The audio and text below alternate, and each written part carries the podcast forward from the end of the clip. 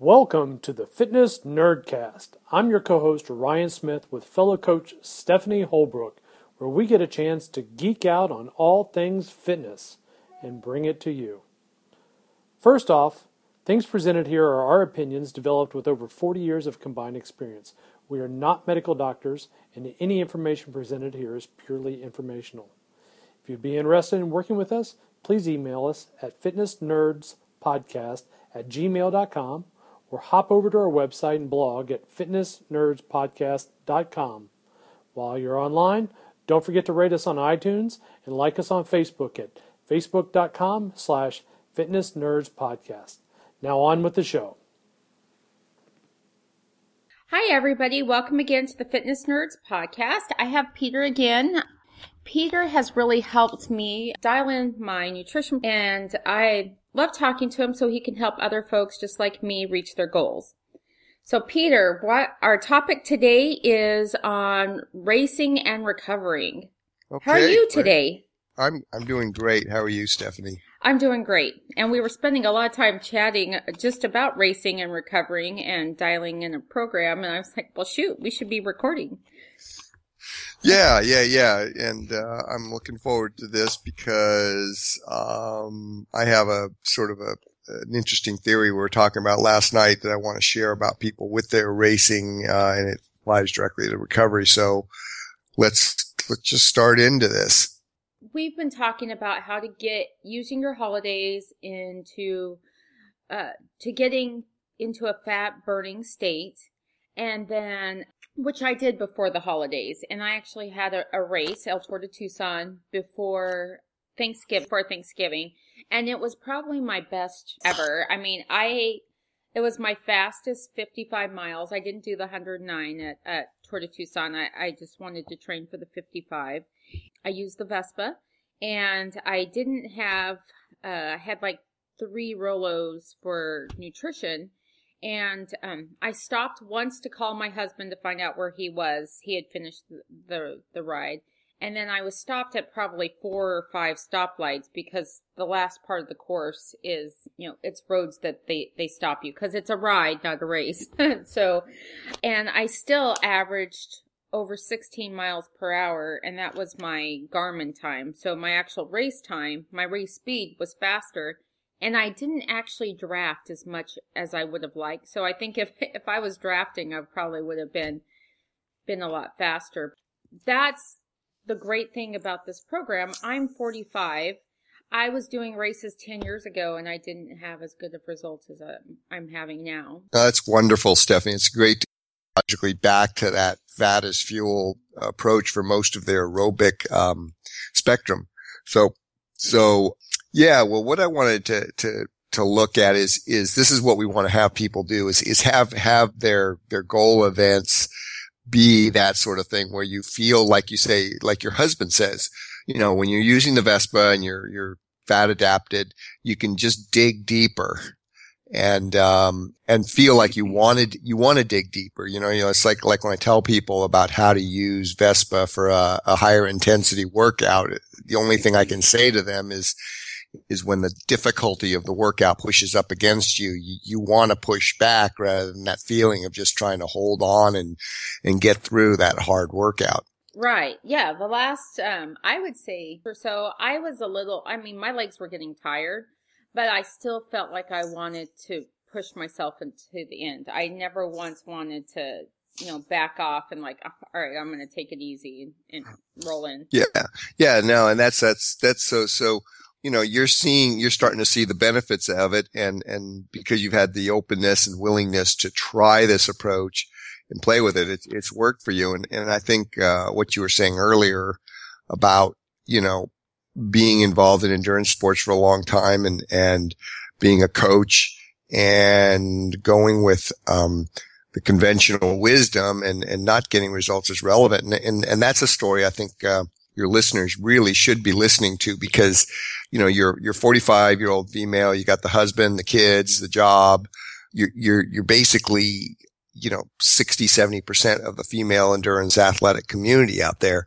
And, uh, not, not just the endurance act, uh, community, but, but, you know, when you look at beginning training groups, um, for runners and stuff. That's a big thing right now. Um, the, the demographics is, is largely comprised of, of females, uh, upper twenties to mid fifties. And, uh, as I always say, the unspoken goal is, is to lose weight. You know, everybody wants right. to do their first race and they want to maybe go from a 5K to a 10K to a half marathon to a marathon, but, and they want to feel good and they want to exercise, but and they, they just don't look good. Yeah. They want, they want to look good. And, and, you know, so many of them are, are, so disappointed. Some of them get results and as soon as they stop, they, the weight gain goes right back. And, and, um, or some of them, you know, as they move to the longer distances and start to do more, more and more endurance stuff, they actually plateau or, or start to pick up weight. So oh, I think, yes. I think your story is, is, is pretty relevant as, as a starting point for this uh, podcast.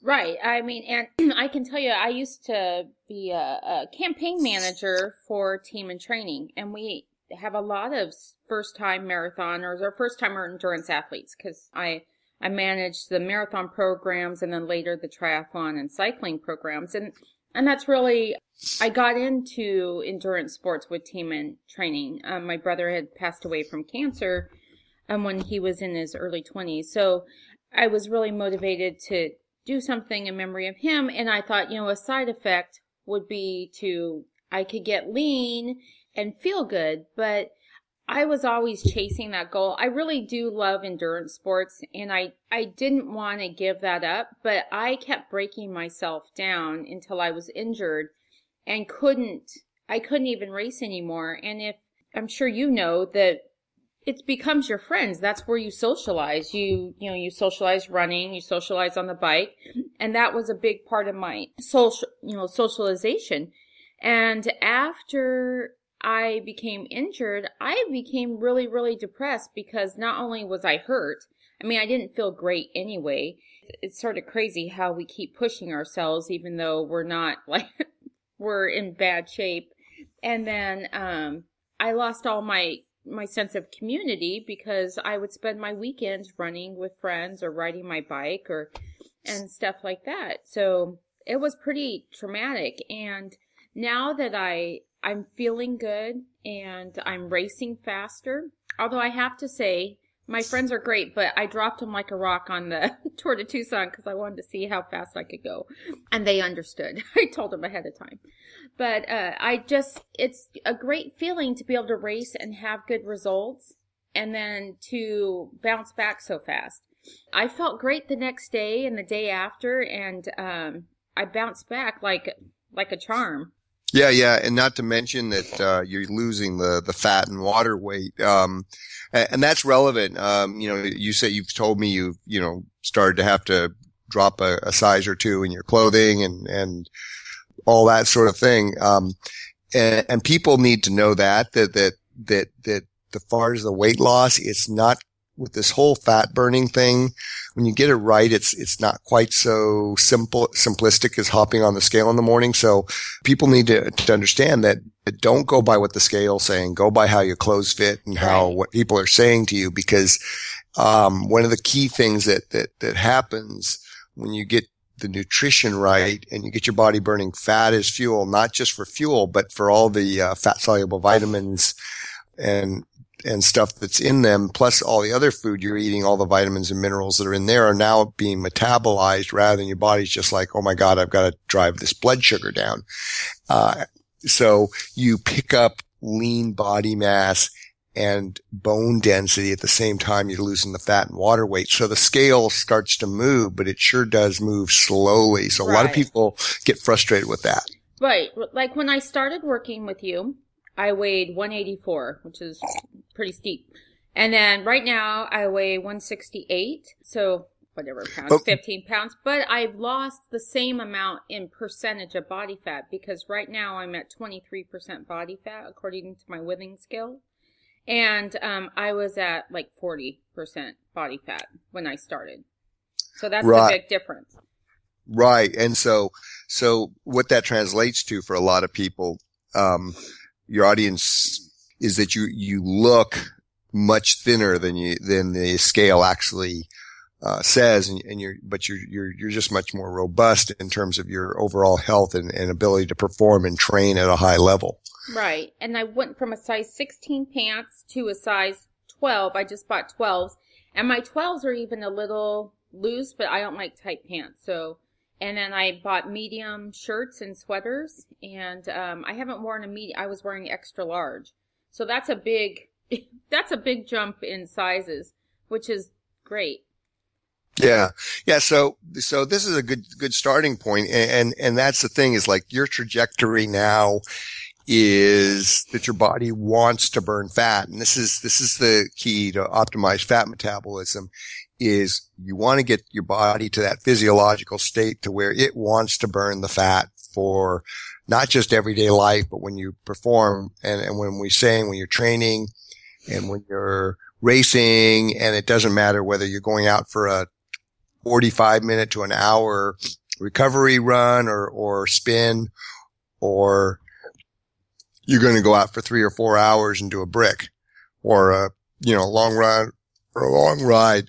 And, and, and that's the key is, is get the body back to that physiological state where it wants to burn fat. And, and this is opposed very much different than what the traditional approach is where physiologically the methods of a high carb, low fat diet, caloric restriction, the old calories in, calories out, and exercise is good for you, um, is different because when you're in that physiological state of a, of a high carb, low fat diet, trying to exercise, um, your body is under a lot of stress and it wants to hoard the fat. And then you're, you're absolutely, when people lose weight under that regimen, particularly women, um, they're they're forcing the body to le- lose fat and, and it's, it's a, it's a, it's a yo-yo and a recipe for a, for disaster because, uh, as so many people know, when they, when they stop a program like this, um, and usually they stop it whether they're aware of it or not because it's just, they just can't sustain it. They, the weight comes back with a vengeance. Right. And I think that, um, our culture says, you know, they like to say oh, you have to just exercise more and eat less, and that's the formula. And then people beat themselves up because they can't sustain that because they're trying to eat less and less and exercising more and more. And it makes them feel horrible, but you should want your, you should feel so good. If you have the right diet, you should feel so good that you want to exercise because you feel like moving. So it's like sort of backwards. You know, you're, you're I believe, and I, I think you do too, your diet comes first. And then you use that energy that you have to, that you can exercise. The other way, it just seems like you end up broken. That you're, you're absolutely right. And actually, um, from the literature out there, the published literature in, in weight loss using a ketogenic diet, there, there's some suggestion of that. Some of the, um, earlier ketogenic studies that uh, Dr. Phinney was involved with, that was one of the things they they actually noted is that once people got fat adapted, um, they actually wanted to exercise, they wanted to move around, and their performance was as good, if not better, than their pre pre uh, key fat adapted state. Now these were relatively sedentary people, but the interesting thing was, um, and I'm talking off the top of my head, is these subjects what they did in the because it was a it was a controlled study with a in a feeding uh, setting, so they weren't doing dietary studies. They were actually feeding the people, so they they knew exactly what they were doing to induce ketosis. These people, when they were doing the treadmill, they actually put a backpack with weights in it to compensate for the weight loss. And these people were actually wanting to exercise. You know, they're, they're, they wanted to do the work, work at that point and they could do the, the, the, the treadmill and actually have better performance metrics. Um, now this isn't a race simulation or an athletic kind of thing, but, but that was one of the, the, the noted things in the literature out there that, that you, you know, so it's consistent with what you're saying that you actually feel like exercising and, and it feels good. Um, and, and especially like one of the things you probably notice is once you get warmed up and moving, you actually feel like like doing the workout. I know for me, the first forty minutes is the, is the worst part of right. any of my workouts. That's the same for me. It program. It does take me a long time to warm up, but once I'm warmed up, it's like I turned on a switch, and it's like, okay, now I can go. Yeah, and you can go mm-hmm. on and on and on. So it's it's it's not it's it's nothing to go for for hours at a nice steady pace, or or roll into a you know an interval workout or something like that, and for 30 minutes and feel like you can push it and end up not you know just absolutely wrecked and, and ravenous afterwards. I, I agree.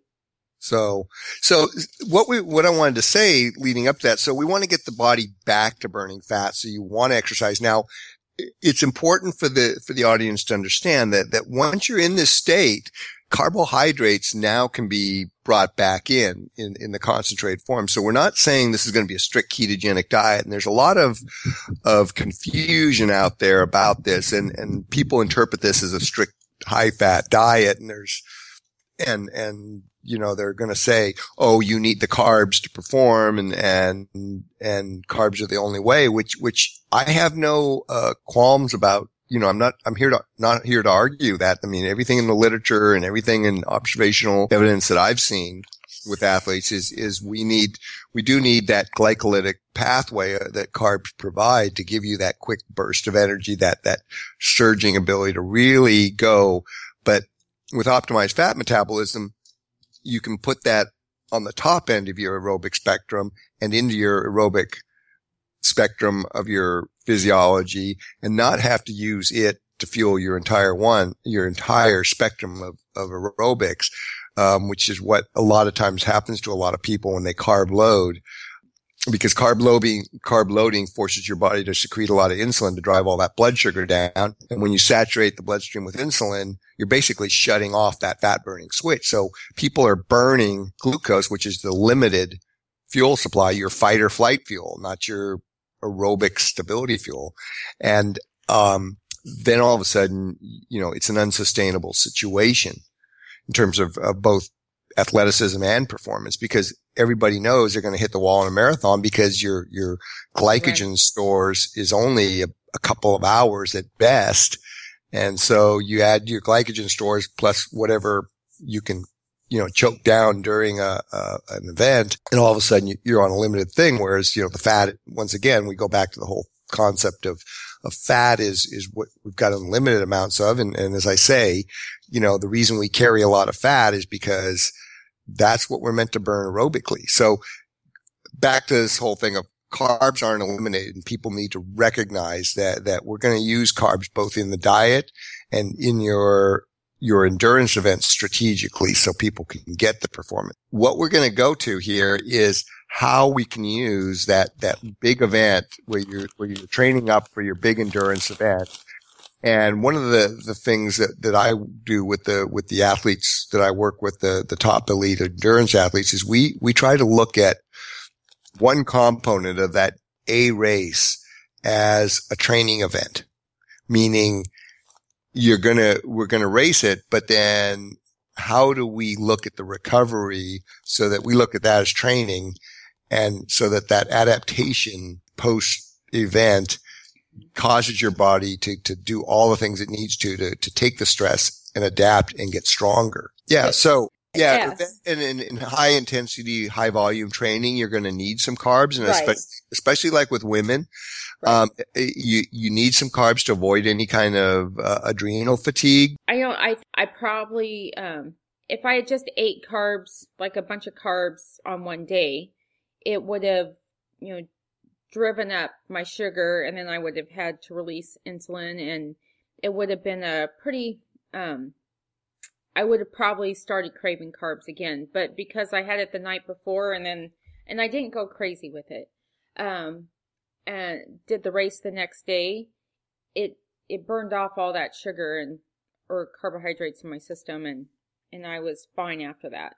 Yeah, yeah, and and, and what it also what it is is is when you when you keep the when you're in ketosis and you're you're you're doing this properly, you get very insulin sensitive, which means when you do have that carb, carb event, your body's not going to secrete a ton of insulin.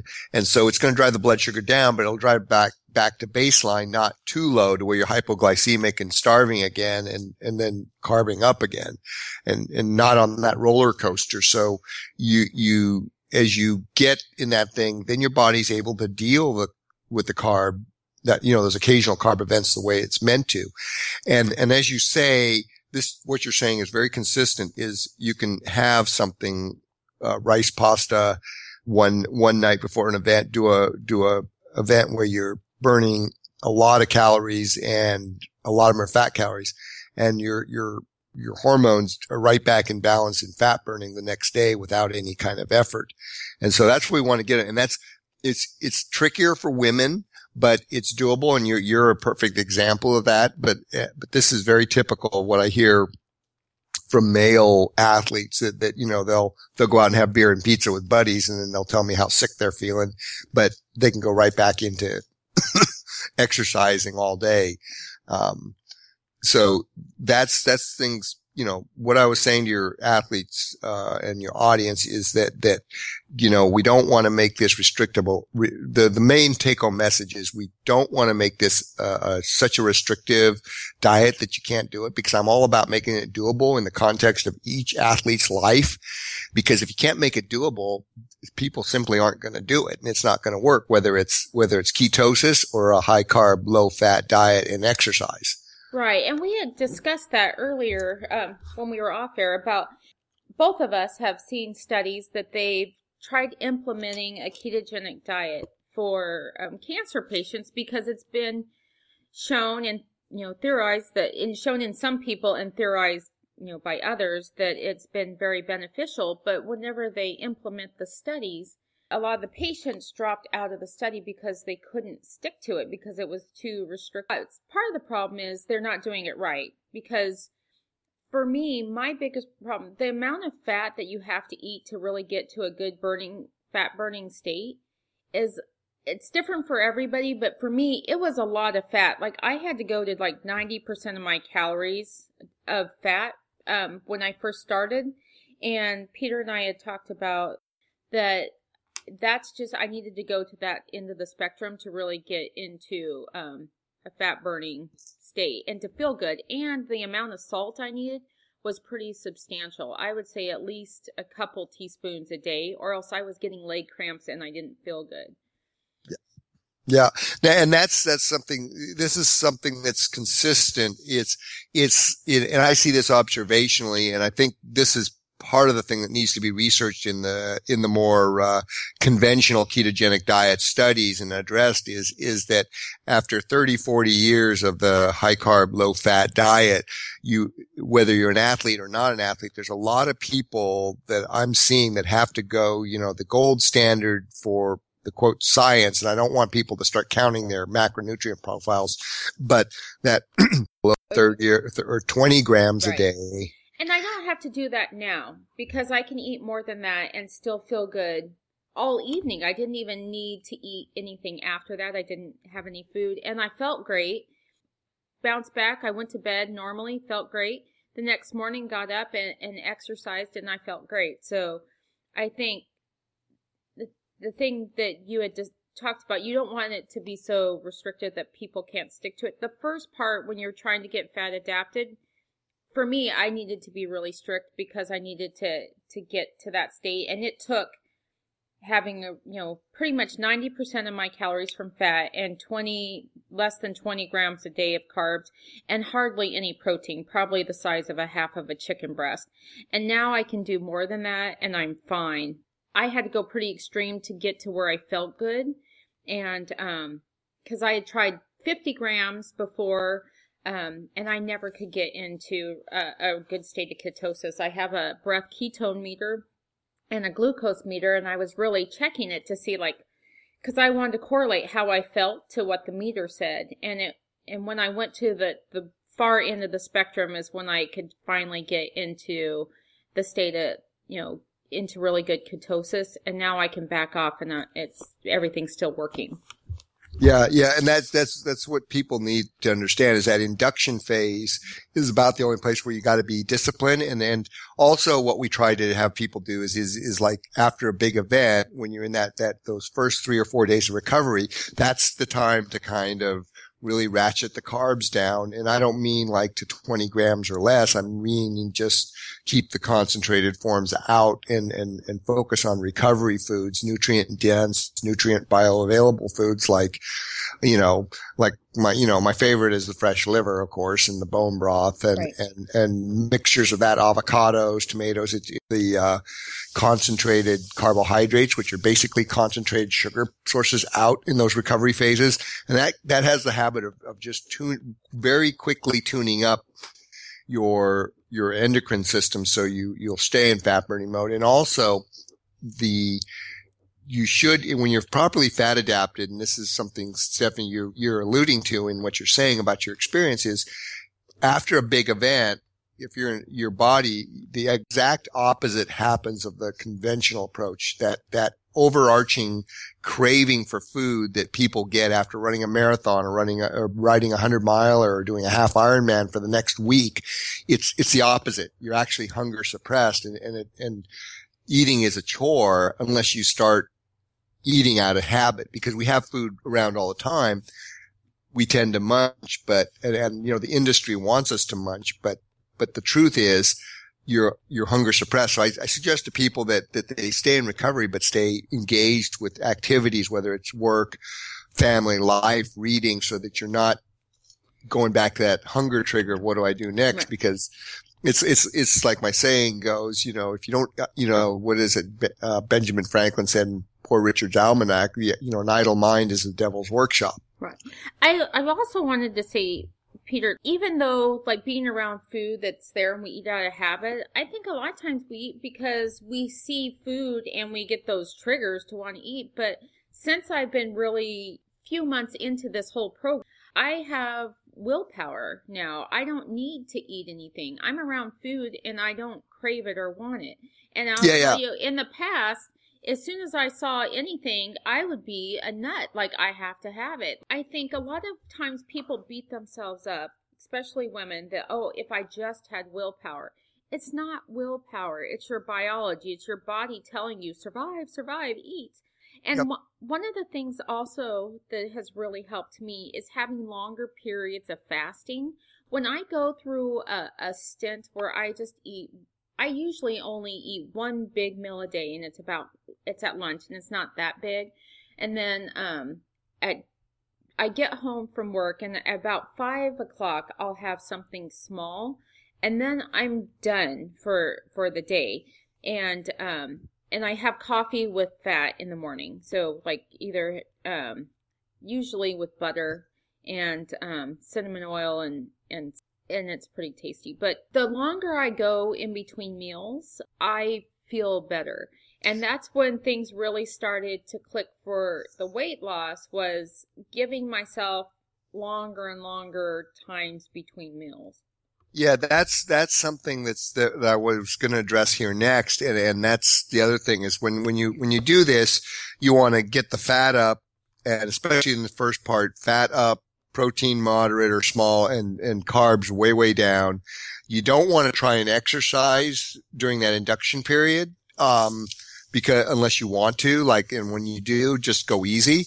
But the other thing that's very key and particularly for women, and I'll explain why in a second, is the, um, don't do this five or six meals a day type of thing that, that everybody's going to because that's the carb convention. And it's, it's to, it's really a, a it's really for some some women in particular it's it has disastrous effects for for exactly what you're talking about with the, the the feeding frequency because what it does is it just it destroys your leptin sensitivity and and leptin is produced by the fat cells and it goes to the hypothalamus in your brain and it tells your body oh i'm full and and women produce two to three times the leptin of men and so it's real easy for them and I don't know why, and it's still kind of not understood why, but, but theoretically, because they produce more leptin, they should be able to tell themselves they're full faster. But what happens is they get leptin resistant. So that message isn't get being heard. And, um, this is one of the things is you should be down to when you start, you should go three meals a day, no more. And, and your pattern of eating that eat at five, six, seven o'clock, what works for you. Some people need to wait till like eight o'clock, but after you finish your evening meal, it's, it's vitally important for your circadian rhythm and, and the, the hormonal cycling that goes on at night that you don't eat after that. You're doing it, you're doing it exactly right. And then as you transition into fat adaptation, you go to, go to the spectrum where you're at, where you're having coffee and, and butter or cream in the morning, a real meal at a full, complete meal, but not a huge meal at lunch, and then a very light meal for dinner. Right. And that's, I mean, I don't always do that if I'm meeting people for lunch or, or something like, or for dinner, then I'll have like a regular dinner. Um, but I don't. A- absolutely. Once you're adapted, just uh, people need to know, adopt the 80-20 thing that, that as long as that's your normal pattern, the occasional deviation isn't the end of the world. Right. And I, I'm pretty social. So, and especially around the holidays, I've gone to a bunch of different events and, um, I'll eat the app, you know, a little bit of the appetizer there, but you know, like I said, I don't feel like I have to go crazy and I don't overdo it. Yep, yep, yep. No, that's that's that's exactly right. So these are all really key things people need to need to be aware of because you know, in this fat burning world, everything gets flipped on its head. And um, because all the things they tell you not not to do in in the conventional healthy diet, you know, you having to do, and it's actually healthy for you. It's just like the whole thing about saturated fats um, being bad for you. That's still something people quite can't get over because you hear people talk about oh, starting to be, you know, improve their fat burning. So they use healthy, good fats and they're, you know, they're using olive oil and avocado oil, which are fine, but then they start cooking with this with oils they shouldn't be using. And they keep telling you to stay away from the saturated fats where when you're fat adapted, your body actually prefers to burn the saturates. Right. I eat mostly saturated fat. I eat a lot of yep. butter and then I have tallow and, yep. uh, I just got a half of a grass fed cow, which, and I asked the butcher not to trim any of the fat off of it. So it's pretty fatty. And then yep. I, I cook with, I have a lot of, um, I use lard and a yep. lot of bacon grease because who doesn't like bacon? Yep, yep, yep. And interestingly enough, you know, like like from a from a conventional health standpoint, you know, uh, bacon fat and lard has less saturated fat than than um, butter, but but the thing is, is it's full of monounsaturated, not not the polyunsaturates. And and and for years under that high carb, low fat diet, they were telling you eat polyunsaturates, and and like your omega three and omega six um, uh, polyunsaturated uh, oils, you, need to have some in your diet, but you don't need to have too much because if you're a lipidologist or organic chemist, you learn that, that polyunsaturated fatty acids are very unstable and oxidize easily. So while you need some, too much is, is a recipe for disaster, especially in combination with a, with a lot of carbs. And so saturated fats are actually much more stable. And, and that's why our body will store them or not use them because it's a safer it's a safer um, fat rather than the um, polyunsaturates, which actually oxidize. And I know this is kind of technical, but this is the you know the the geek geek podcast, so right. we want to we want to give you some of the science to so you understand. Oh no, I think it's great because yeah. um, I think people want to know why. Back to this recovery from your event, you know, um, you don't have this overarching hunger. So as long as you keep yourself active and get in this pattern, you should notice that you're actually hunger suppressed, mm-hmm. and that's a good thing. And and so you, you know, post event, you want to do, you know, be be aware. I don't want you to be. I want. I don't want people to be stressing about. Be aware uh, to eat nutrient dense, nutrient bioavailable foods, um, whole eggs. You know, you should have some sort of liver product in there at some point. Um, during the during the first few days after your recovery, along with muscle meat and broth and you know fresh vegetable cooked fresh vegetables and then one of the things that goes along with what you're saying about um, adding fat to your diet is is like for all of you people out there my saying is when in doubt add a pat of butter so right. you just want to always have the butter and salt and make it tasty and rich when you're cooking your vegetables. So like steamed broccoli, steamed um, asparagus, you know, all, you know, uh, squash and just, you know, make sure that when you serve it, put plenty of butter and salt and pepper on it to taste and make it rich, or, or you can do a hollandaise sauce, you know, all these kinds of rich foods. So once again, you know, when people get this down and you probably note this, you don't feel like you're being deprived at all. You actually feel like you're eating a much richer diet and you, and you're not being held hostage by it. No, it's super easy. And especially if you're, I'm a big proponent of broth. I like the broth and I make a ton of soups.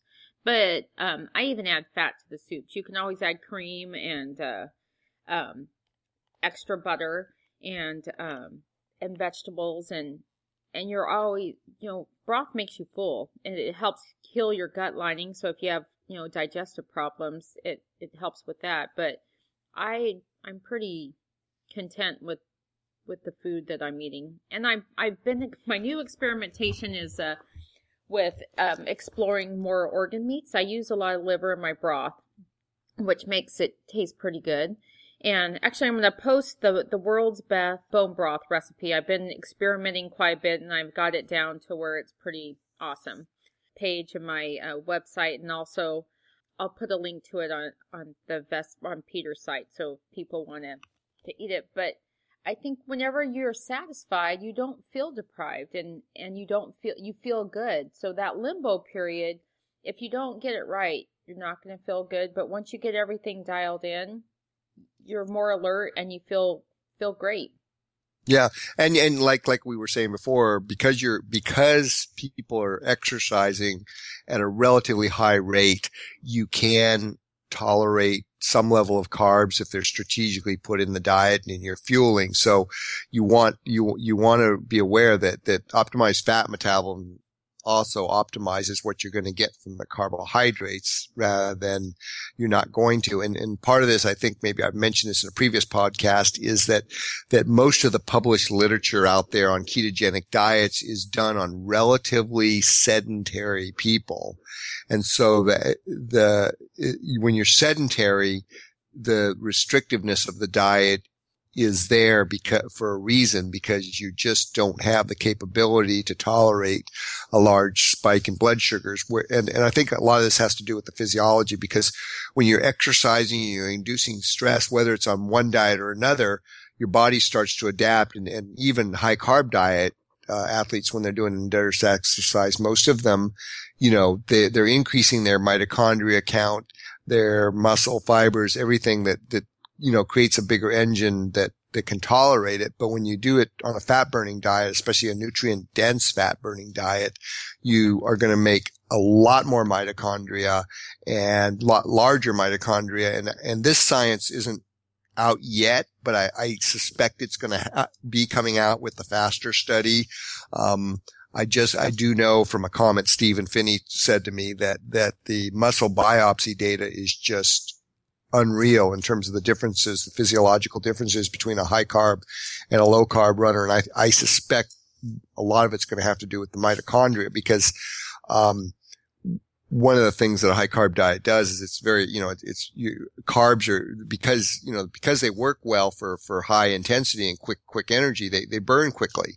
And so, you know, that whole quick burning, uh, uh, pathway that glucose provides also means they oxidize, which means they burn quickly, which means they'll burn your cells out. And, and let's, you know, let's make the connection like, like there's a growing body of thought among researchers that, um, that insulin resistance is, is developing in people because, um, what it is, is, is that the cells are being resistant to insulin that, you know, the insulin's knocking on the door and saying, I got a package of sugar for you. And what happens is the cells are saying, Hey, I'm, I'm too burned out. I can't, I can't do this anymore. I'm and pooped. so, yeah, yes. So eh, they, they burn the oxidative stress has, is so much that it's the cell's way of saying, no, I can't deal with this anymore.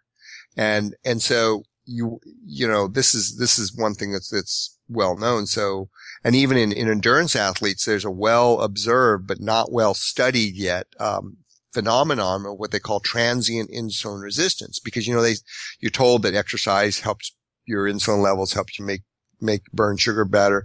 But what, what we're actually seeing is in high carb athletes and, and even low carb athletes, you know, when you're talking about the ultra endurance stuff, people will develop transient insulin resistance just because of the level of oxidative stress they're going through. And so what that translates to in, in real world terms is, is, is sugar burns quickly. And so if you got too much of it and you're burning it too quickly, you're going to, you know, you're going to burn up your, your cells. And this is, this is one of the reasons why you want to stay away from it most of the time. Right. And I wanted to comment a little bit on that. Um, so on my long bike rides, I, that was my opportunity to get, uh, to get sugar. So I your, your roll your Rolo effect. my Rolo, yeah. Although I I'd also experimented with Snickers and Mounds and almond joys. If I ate a little bit, I would feel good.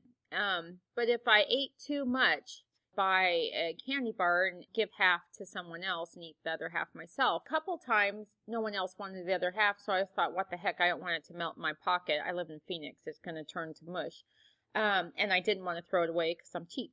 so I, uh, I ate it, the whole thing, and I didn't feel good after that. It was like too much sugar at, at once. And that was when I was earlier into the program. And I, I was, you know, looking forward to the sugar that the, you know, the candy that I was going to be able to eat. And now, since I'm further along the program, it's less and less sugar that I crave or even want.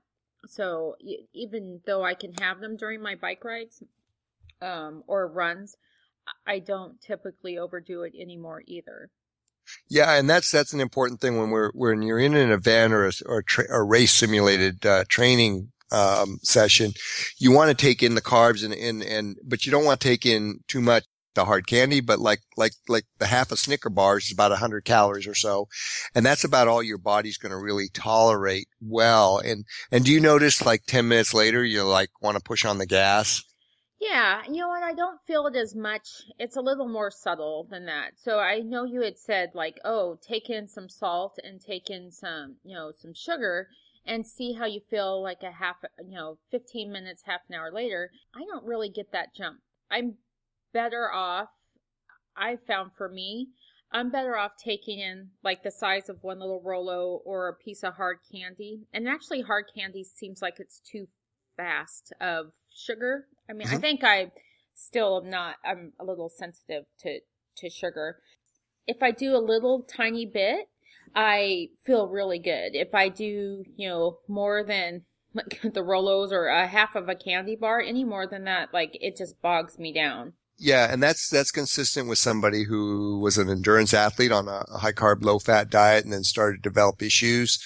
Um, that's you know that sensitivity to much, you know, really pure sugar. Um, is is is your you know your your body is is down regulating blood flow to the the internal organs, i.e., your stomach and gut, and because of say previous damage to the stomach and gut lining and stuff like that, you, you may just have that sensitivity that, um, you know, the combination of downregulation, which means your body is basically putting the internal organs on sleep mode. So you, your ability to digest is pretty limited to just a little bit. And so for everybody, it's a little different. So you're take, you're taking in less, you know, that's why, that's why we don't sit down and have full meals and then try and go out and exercise right away. Right. You know, your and, body needs that, that blood to digest.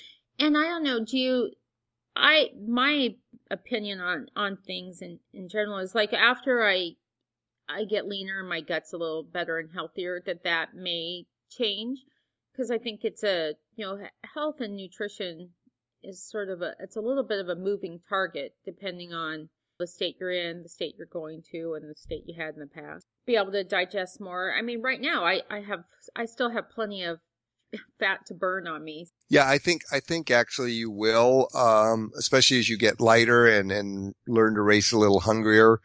Um, but, but the thing is that what people are going to notice is it's a, like you say, it's a moving target. I can't give a firm answer because it depends. If it's a hot day in Tucson or Phoenix, you, you know, pretty much all you're going to do is, is be pu- pumping down the water and salt because your body, your, your stomach and gut is going to be on such a low level that it can only tolerate a sugar drip, like a piece of hard candy stuck between your cheek and gum and, and just letting it melt slowly away because it just, you know, it can't digest because it's, it's basically shut down.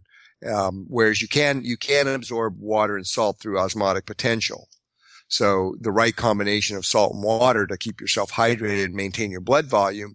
Yeah, it can do that because it's not actually digesting, but, but trying to process some sugar and fat, whether it's a Rolo or a piece of candy, it's going to be really down. So yeah, maybe on a given day, you'll be able to tolerate more sugar if the, if the conditions are the same. But if it turns hot, not so much. Right. And another thing that I've noticed too is, um, before I started this program, I I didn't sweat that much. I was not a sweater and I didn't the more water I drank, I just felt more and more bloated. So I wasn't drinking a lot of water on bike rides. And now I sweat a ton more, which I think is good. It's my body's help is cooling off and thirstier and the salt I feel like I sweat out a lot more salt. I take in a lot more salt, but in general I feel a lot better overall. Before if I did a, a long ride, by the end I would be pretty pretty bloated. Um, and some of it would be because I took in goos or gels or, or, whatever. I followed the conventional wisdom, you know, every hour doing or 45 minutes doing a goo. By the end, I couldn't have even for 60 miles, probably two bo- two water bottles was too much and I would be bloated at the end. And now um, I'll go through two bottles and probably want another one and um, didn't take in near as much sugar. I, I do the Vespa, and I probably would have had like one or two pieces of like small candy, and that's and that's about it. And I, I would be fine. Yeah, and that's something people, you know, once again, we go back to this thing in the in the in a fat burning world, everything changes, and that fear that's been driven into everybody's psyche about salt and saturated fat I, I, I want to invite people to really look at the physiology and research because, you know, when you get back to burning fat as fuel, which is our natural heritage, and then what we're meant to burn for aerobic exercise, you really need the, the fat and the salt. And, and, you know, you don't need the fat in the, in the intake. You're just burning your body fat and whatever fat you had from your, your previous big meal.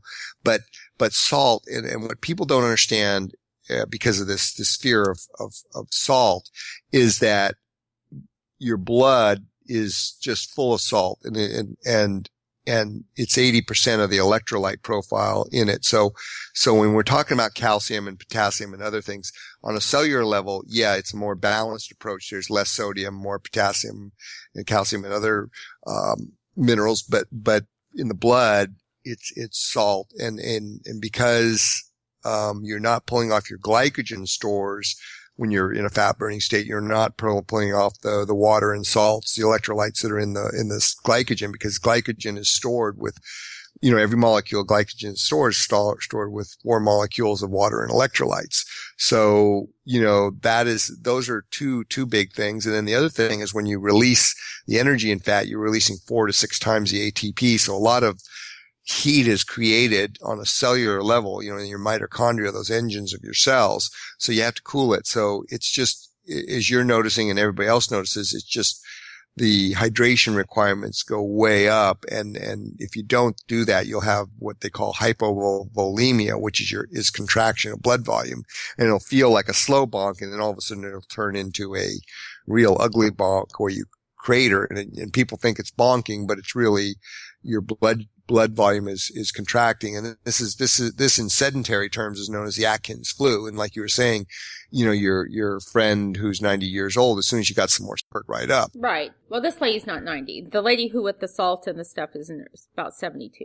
But the, uh, okay. Okay. Yeah. But, but yeah. Yeah. So it's, yeah, uh, I guess, uh, you know, I switched clients without, but she, yeah, yeah she's, um, following the program and talked to her and she was feeling pretty rough. And I said, you know, just add a whole bunch of salt and let me know in a half an hour. I called her back in a half an hour. She was already starting to perk up. Yep. Yep. Yep. So, so yeah, it's uh I think it's a big disservice what the what the, what information we're given and it hurts people thinking about just how everything sort of flip-flopped and it's a whole there's a multi-step process into getting to where you know your body's working right and when you initially told me it takes about two years to get it right to get where it's where everything's clicking i thought no freaking it's gonna take that long i didn't say i can see how it takes two years to get all the tweaks and to get optimized yeah. Right. And, and it's really, it really takes about a year to do exactly what you're saying there, the tweaks and get it optimized. But then it's another year of just getting it to where mentally you just don't even think about it. You know, you, you just, you, you know, the whole thing where you're, when you learn to drive or ride a bicycle, you're, you're, you're thinking about everything you're doing. You can't do it. And then after you learn to ride a bicycle, you don't think about or touch type or any of these kind of skill sets that initially require um, conscious thought. And then all of a sudden, once your brain figures it out, your subconscious, and this is, this is key to the whole optimizing fat metabolism is, is the, the human brain, you know, we, we think and do in terms of teaching and talking about things in conscious level stuff. So you read something, you hear it, you consciously absorb it, but the body is actually much more capable of doing you know, manifold, like thousands of times more functions in a subconscious state, you know, when you're in that zone. Everything's on autopilot, like driving yeah. a car. Right now, I, I have to, not as much as I did initially, but I, I still think about what I'm doing. It's not like unconsciously I, I grab the right foods. When I uh, think about what's for dinner, I have to like go through a few steps of, well, does this fit the criteria? Yeah, exa- exactly. And, and so that's where the two years, uh, you know, two years, usually if you're doing it right and you're on the proper trajectory, cause, cause, um, you know, it's been what, about six months since things really started to click? Yeah. I mean, I think the first three months was sort of touch and go. Um, and then the, the next three months after that was, it's like yeah. really been dialed in. And I feel like it's getting better and better. I initially, when I first dropped into ketosis, I was getting horrible, horrible leg cramps. And I, that's when I really had to up the salt. I still have a little bit of a hard time adding enough salt. I mean, for me, I mean, I should probably just put some in water and drink it in the morning because I need so much of it. And then, um, making sure I get enough fat. I, um, that one I still have to do because I have to consciously add fat. And, um, yep. So yep. Th- I, because I slip back into not a, enough fat and, and then I start to feel the difference. The, I slip into lower fat and lower, um, low salt.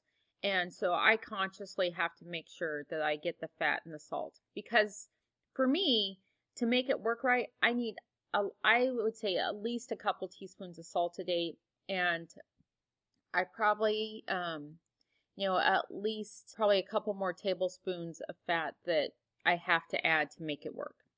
Yeah, and and, this is the thing. It's like I think right now, um, the the RDA is two thousand or twenty five hundred milligrams of sodium a day for a sedentary person, which is really for a fat adapted sedentary person. It's about that's less than half of what you should have. It's half or less than half. I think it should be five or six grams. And if you're an athlete, especially somebody living in Tucson, that's going to be a lot more. But keep in mind, Stephanie, that besides the salt, um, you should be uh, maybe look at things like olives, pickles, feta cheese. Like rich cheeses have a lot of salt in them. I do that. I mean, I still eat. I was initially having a hard time with cheeses, like they were making me feel bloated, and I I stopped eating the cheeses for a little while and I've added them back in and I and I'm tolerating them now. Yeah, yeah, yeah. A limited amount. If you tolerate if you have a dairy issue, you're you're absolutely right is you need to be watch that. But like there's things like olives. I mean people yeah. need to be aware that there's certain foods out there that that are contain a boatload of salt. Right. And I Yeah, yeah, yeah. And you you live in you live in the valley of the sun, so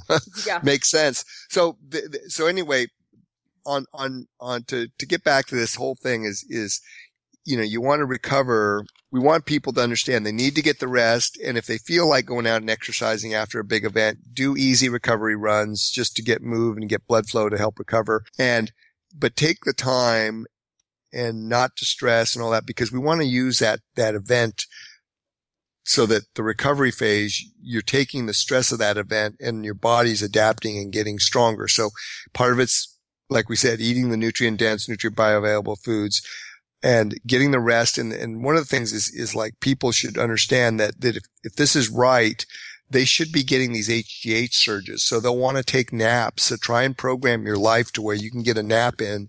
And instead of fighting it with some caffeine or, and or sugar, um, you know, go with the nap, take a 20 minute power nap or an hour power nap.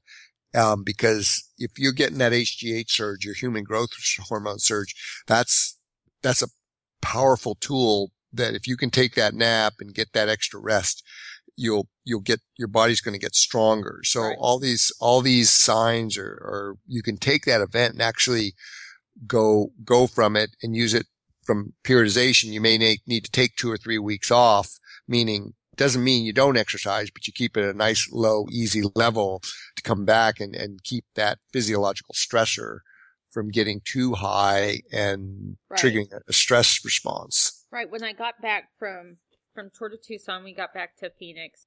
I came home and, and in the morning, you know, I got up normal time and I took a nap in the afternoon that was probably four hours and I felt great. And then I got up and a lot of times folks take a nap and then they can't go to sleep later. So I got up and then went to bed at my normal time and woke up the next day at my normal time and it was like I was right back in sync. I wasn't it didn't mess me up.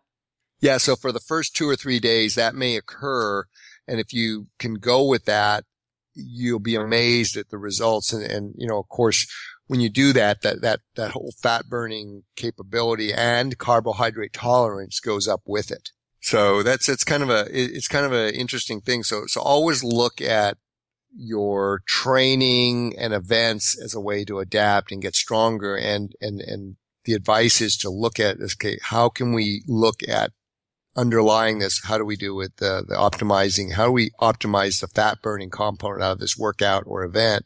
Because if you, if you focus on getting your body to burn fat, the carbs are actually going to work better. And, um, you know, and the other thing we want to leave people with is do your research, get the information so you understand what is going on. And like we talked before off air, that everybody's looking for that easy answer. And we're not trying, you know, you and I aren't trying to give them an easy answer because we know it's not that easy, both from our personal experience, my experience working with a number, number of athletes. I mean, everybody is an N of one. We're all the same, but we're all different. We all have different situations. So while the physiology is very basic and similar, you know, the genetics, the situational, um, uh, aspects, all these things have variations to where, you know, to find each person's way to get trigger their body to get back to that um, physiological state of wanting to burn fat for aerobic exercise is it's going to be markedly different on the surface, but the physiology is the same. Right, and it's a little tweaking here and there to get to get things dialed in, and uh, you know I'm looking forward to continuing to do well and you saw my post on Facebook, I ended up signing up for the Death Ride. Yeah, and... I saw that. Be careful what you wish for. I know. So uh, I'm getting lighter. I have like a lot more power now. It would be a good goal. Well, that, that's super. And what you guys should do, what I recommend you do is, is you guys take some, you know, three day uh, vacations up at the Flagstaff area because you're going to need the altitude acclimatization. Oh yeah, and I have friends who live in Flagstaff that I would be more than happy to have an excuse to go visit them. Yeah, yeah. So those are the things you do, and and for the audience, you know, just just be patient with this. It, it, it works, but you know, you know, like I say, I want people to wrap their heads around it because you know we're talking about changing 40 years of a, of a dogma that's been set in people's minds. And, and, and, and as I've said to people, you know, what happens is when you, when you embed fear in the psyche of people, it's a very, it's very tough to dislodge them and you can control them. And this is, this is part of the problem is the politics, like the politics we have now, uh, the politics of food and health are, are very political and, and people you know, well-meaning people have embedded this fear thing in people's psyches. And, you know, when you combine fear in somebody's psyche with food, which is, has to do, which is a primitive, you know, um, hunger, uh, hunger and survival thing, it's pretty tough to dislodge. So, you know, the whole thing about saturated fat and cholesterol and salt going to kill you.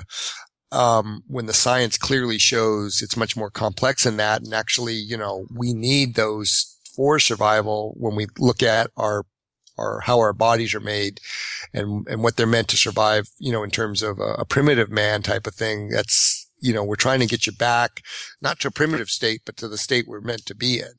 Right. To to have a, a good quality of life. Because before I'll tell you, my quality of life was not good. It wasn't good.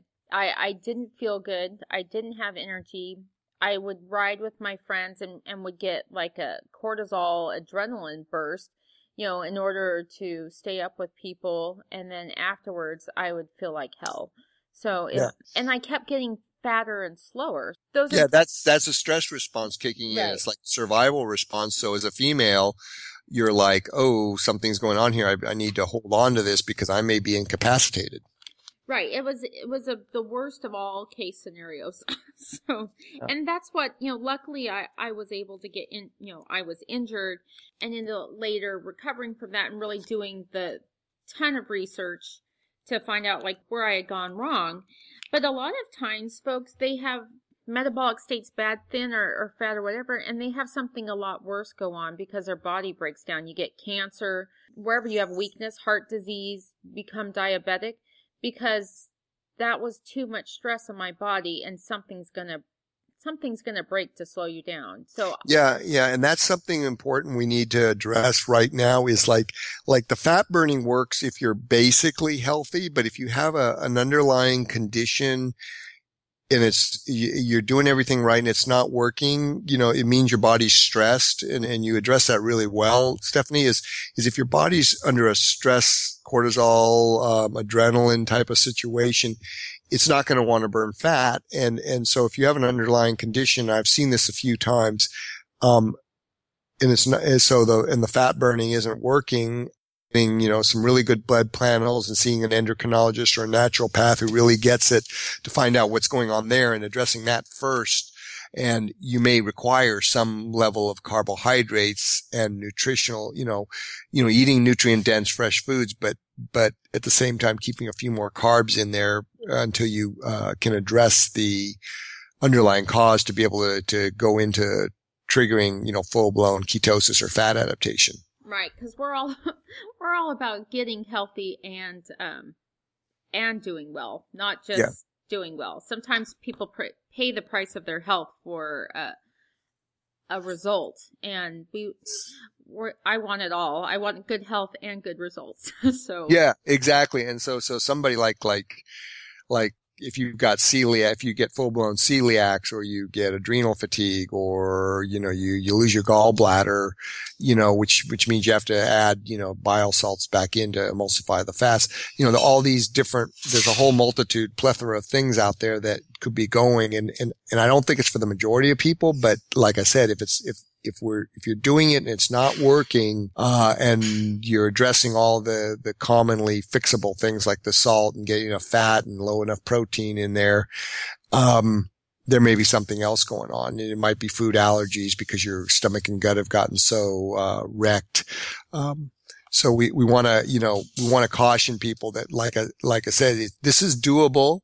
And as Stephanie knows, once you get it going for you, it gets easier and easier, but we, you know, it's not, it's not simplistic. It's not like take a pill or take, even to take a Vespa and you're going to be great. Um, it's, it's more, it's more complicated than that. And, and it takes a commitment. You know, if every, if it was easy, everybody'd be doing it. Yeah. It's not that hard of a commitment. It's yeah. like if yeah. you, if you tried everything before and you got really bad results, it's a pretty easy commitment. Yeah, yeah. And one other thing that I wanted to mention is, is not, I just forgot, we forgot to mention that. Um, and it's not th- to end the program trying to hawk some Vespa, but uh, what we found has been very successful. Um, is when you're transitioning and you might not be exercising, but, but part of a, a good strategy to, to get your meals down to three meals a day is, is in your work day, uh, say on a normal person's work day, taking a Vespa at nine o'clock in the morning and two o'clock in the afternoon instead of snacking at 10 and three, um, is a good way to help kill that hunger trigger. Um, And I'll often do that when I want to drop weight and I'm not exercising is I'll take, take a Vespa and use it to kill, you know, 20 minutes later, I'm just not hungry and I'm working. Right.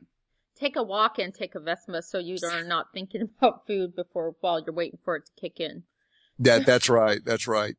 So, well, great, Peter. Well, thank you so much for your information, and I appreciate all your help, and I'm sure our listeners appreciate all the help that you're offering to really get people on the right track. Yeah, yeah, and and please have your uh, listeners send you feedback how we want to orient these these podcasts and and and help them to get the information they need and the and the methods. So I'm more right. than happy to adapt everything to that. Right. And we had talked earlier about getting some of the athletes that you coach to talk about their results because I think success stories are very compelling. So I would like to talk to, you know, we'll discuss that later about getting some folks who've really, uh, besides me, who've had good success. And um, because some of their stories are really amazing. Yeah, they're pretty compelling. Yeah. And uh, we can go, I'll get some of the elite athletes, but we also should get more athletes that, that fit your profile. Like my, my neighbor across the street, she's actually a nurse. And we had a conversation a couple years ago because she was, she's a school nurse and she was discussing how some of these blood sugars she was seeing in her students was off the charts. And I'm telling her this and, and it was sort of st- sitting in, but not, and then, you know, she, she went a year and then all of a sudden she read another book about this and the light bulb went on and, and now she's posting all over Facebook and her body composition has completely changed. She was always running and she wasn't like obese, but she was looked puffy. Yes. And now she's like thin, you know, she's 56 and thin and rail thin and running better than she ever has. Right. Cause that's what, you know, it's almost, you feel like you're aging backwards. I've told you before, I probably at no point in my life ever felt really good. Um, I wasn't probably puppy younger. I was never lean. So, I mean, on the spectrum of not being able to handle carbohydrates, I was probably on the low end just genetically. Yep. And, um, and always wanting to be leaner. And I, it was like t- chasing, a, I feel like a cat chasing a, a, you know, a LED light or something that, or a laser light that I, it's a goal that I, it's something I'm never going to meet eating like that the less I, the more I cut the fat, the more I up the carbs. And, and you know, we talked before, I, you know, tried the vegan diet and, um, I ended up a train wreck. I mean, instead, I never reached my goal. And now I'm 45. I mean, I've been doing this for, you know, a few, few months, not that long, not even a whole year. I already feel better than at any point in my whole entire life. So I had 45 years of feeling like crap. so. Yeah. Well, we'll get some other athletes on, but more specifically, let's, let's do a podcast about the female journey, not, not just the physiology, because it is, it is tougher. And, um, I'm, I'm a male and I know it. Uh, and I know it's very different, uh, because I, you hear a lot of people out there on the web, uh, doing podcasts and doing blogs, um, that, that are men and, and, and they, they say they get it, but not really. And it's, you know, all things female, it's complicated. and, and, uh, you know, what you're talking about, you know, we, we, we want to, I want to leave the thing that this, this podcast that, that, you know, we'll talk about this in the next one, but this whole thing of, of the whole body image, the social, cultural things just add to the physiological complications. You know, they almost make it worse. They, well, they leverage those, those physiological complications of getting it right. Um, and, and that's, that's, that's a very, uh, important thing to address. And, and one of the people I'm going to try and get on the podcast is Nikki Kimball and she openly talks about this whole thing. Um, and, and, you know, she's an elite athlete. And she, right. She I'm a, I'm a huge fan of Nikki Kimball's too. Yeah. Yeah. And she, and so she battles depression and, and all these things. And it, it all stems from, you know, body image things and performance image things being put on or, you know, the societal pressures to perform both in school and in athletics and then being told you're fat and you got to eat more carbs and eat less fat. And it just, you know, it's a recipe for disaster. It's a perfect storm. And I, I think a lot of females have suffered, suffered the consequences, uh, of this. So, you know, we'll make that another, uh, a, a specific podcast. That sounds perfect. Well, okay. I, I want to take all your day and thank you so much for your time, Peter, and all all that you're doing to help people really reach their goals and do well. Yep. Well, thank you very much, Stephanie, and uh, look forward to future podcasts. Awesome. Have, Talk to have you a great later. day.